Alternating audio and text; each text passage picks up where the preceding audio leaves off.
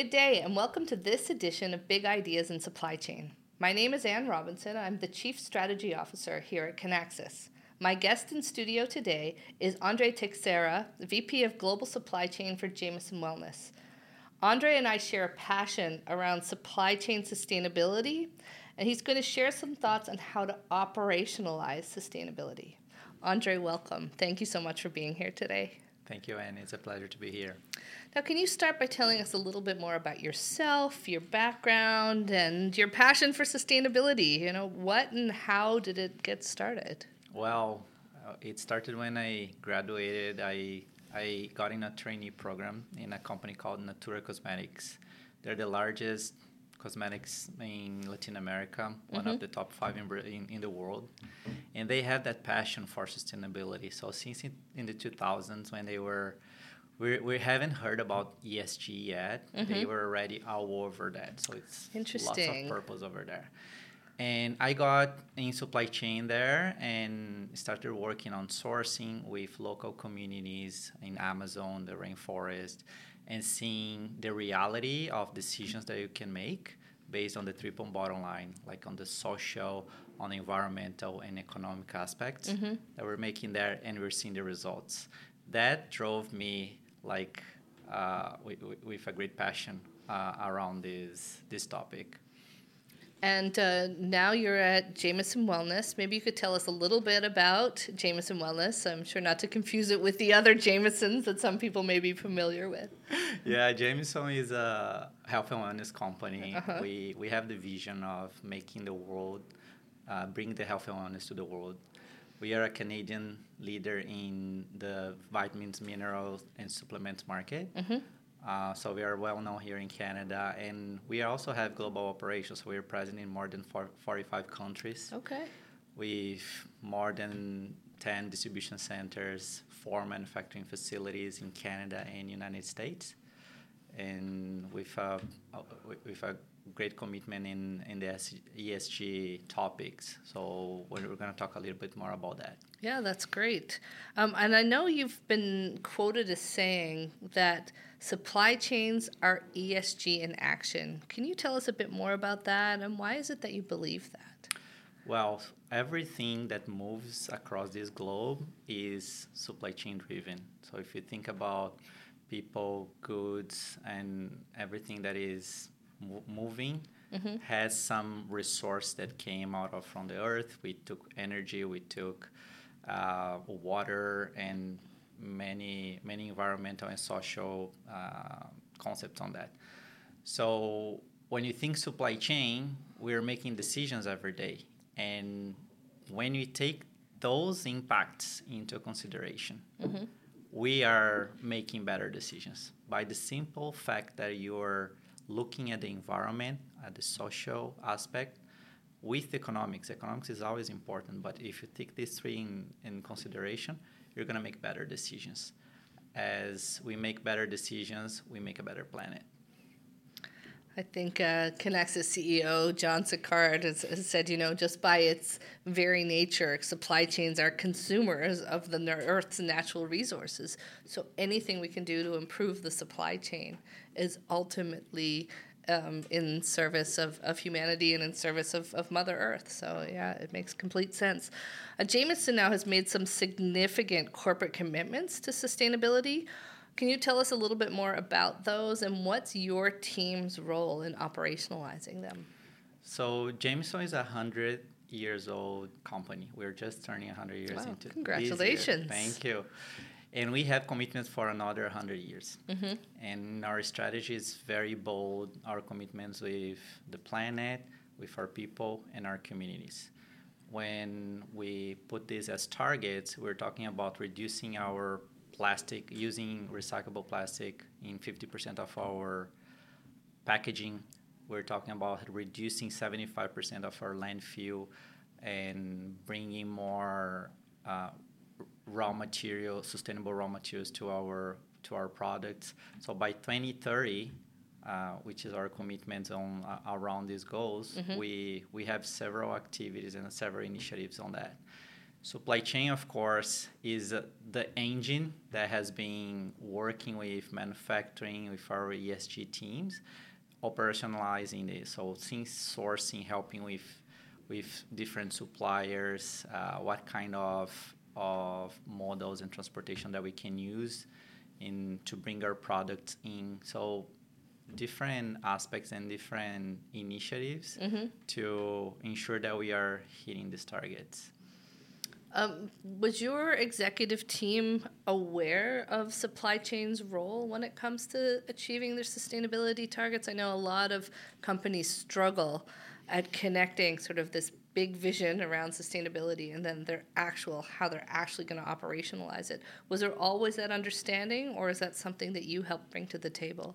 What what makes the difference in Jamieson, I, I believe that is that buying since the top mm-hmm. and the alignment of that vision. So this vision of making the planet, bring the health and wellness to the world, mm-hmm. includes the health and wellness of the planet. Yeah. And that comes from the top management. We of course collaborate in order to bring the, those perspectives from supply chain and how we can help the the management and the overall company to make better decisions around this overall sustainability topics. It sounds like it's very much part of your corporate culture. That's in the DNA for sure. Oh yeah, uh, that's great. Um, you've said that supply chains have the power to impact the environment positively because we have the levers to make a difference. Could you tell us more about your thinking, kind of in that area, and maybe some of the levers that you're referring to? Um, well, supply chain, we when we make the, the, the decisions in supply chain, we are looking at, for example, what kind of transportation we're going to use, right? Mm-hmm. Today is like sor- where we're going to source products is, is critical. Am I going to air freight or am I going to bring it by ocean? Mm-hmm. So sometimes we are looking only on the cost, and if we bring the data and look at the carbon emissions and how much carbon you're going to bringing if you make such decision you're also making a better decision right you know so i believe that in supply chain we work so with so much data so many kpis we we're benchmark on that mm-hmm. we can help the sustainability overall if we bring those kpis with those lens and that's what we've been doing in Jamieson. We're we're building up those those numbers, those KPIs, in order to help us to make better decisions holistically. Right, that no, it makes a makes a ton of sense. Um, you've said that you see the next stage of IBP, so integrated business planning, as bringing in ESG into the decision making framework.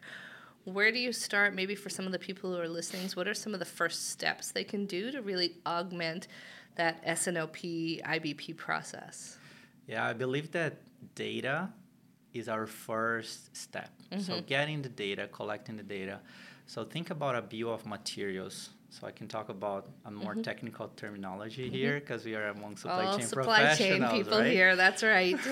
so when you have a bill of materials with products and descriptions and quantities, how about having the environmental impact of those items in mm-hmm. our in your bill of material? How how you're projecting our your why we are projecting our inventory levels today. We look at units, we look at dollars. How about projecting your carbon emissions mm-hmm. in, in, in, with your level of sales, with your forecasting, and you're gonna get a, that that level that okay, I'm I have clarity on where I am and what kind of scenarios we can use to mitigate those carbon emissions that I that I foresee. Mm-hmm. In the integrated business planning, we're making those decisions. We are running scenarios. So that's where it comes to play. Am I air freighting and I'm bringing by ocean? What are the trade offs that we have? Am I sourcing from overseas? Am I sourcing for something someplace locally? Am I using plastic? Am I using paper? So there are all these trade-offs that you, you bring to the table when you are running the integrated business planning across your organization. So the idea of having greater transparency, not just from a cost perspective, not just from a materials perspective, but really adding the data that allows you to understand from different environmental factors like water consumption or carbon emissions to include that in your scenario analysis. Absolutely. Yeah, it's very interesting. You really are in an enviable spot with with the corporate culture that gets it, with the executive leadership team that gets it. Um, for somebody who might have, you know, I, I, I often in my conversations where again big company vision, but the supply chain organization isn't involved in that um, decision process around sustainability. How should somebody kind of approach their leadership um, to say, you know, your your source of, of operationalizing is right here in your supply chain? What are some tips, maybe, or what guidance would you give to an organization that says, we want to improve, we want to help the planet, but we haven't gotten that level of buy-in yet? In my opinion, supply chain has that that power of showing the data. Mm-hmm. So we know what we what we are using, what we are consuming, and we can start influencing, but by giving visibility of what's the impact of these the, these decisions. Mm-hmm. You know, so you don't need to like push to make a decision if you have the data to show what what, what's the impact that those decisions are are generating. So once you have that in front of you, mm-hmm. it makes the discussion much more much healthier right and productive to go towards uh, a specific goal. It's like when you don't know what you don't know, mm-hmm.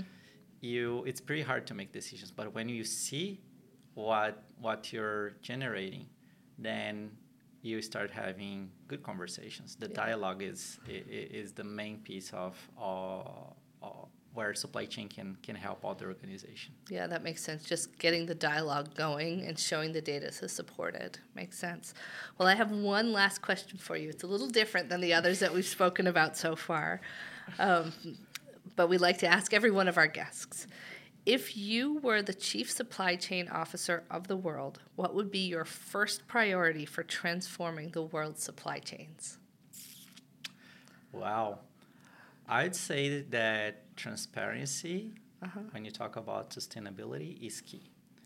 I, I would say that having full transparency and giving the consumer the option to make good decisions when they're buying their product mm-hmm. will be key, and supply chain can be a big enabler of those decisions. So I can decide where I want to go. If I want to go with A or B, and more impact, less impact, but you leave it up to the consumer with the right information to make that decision.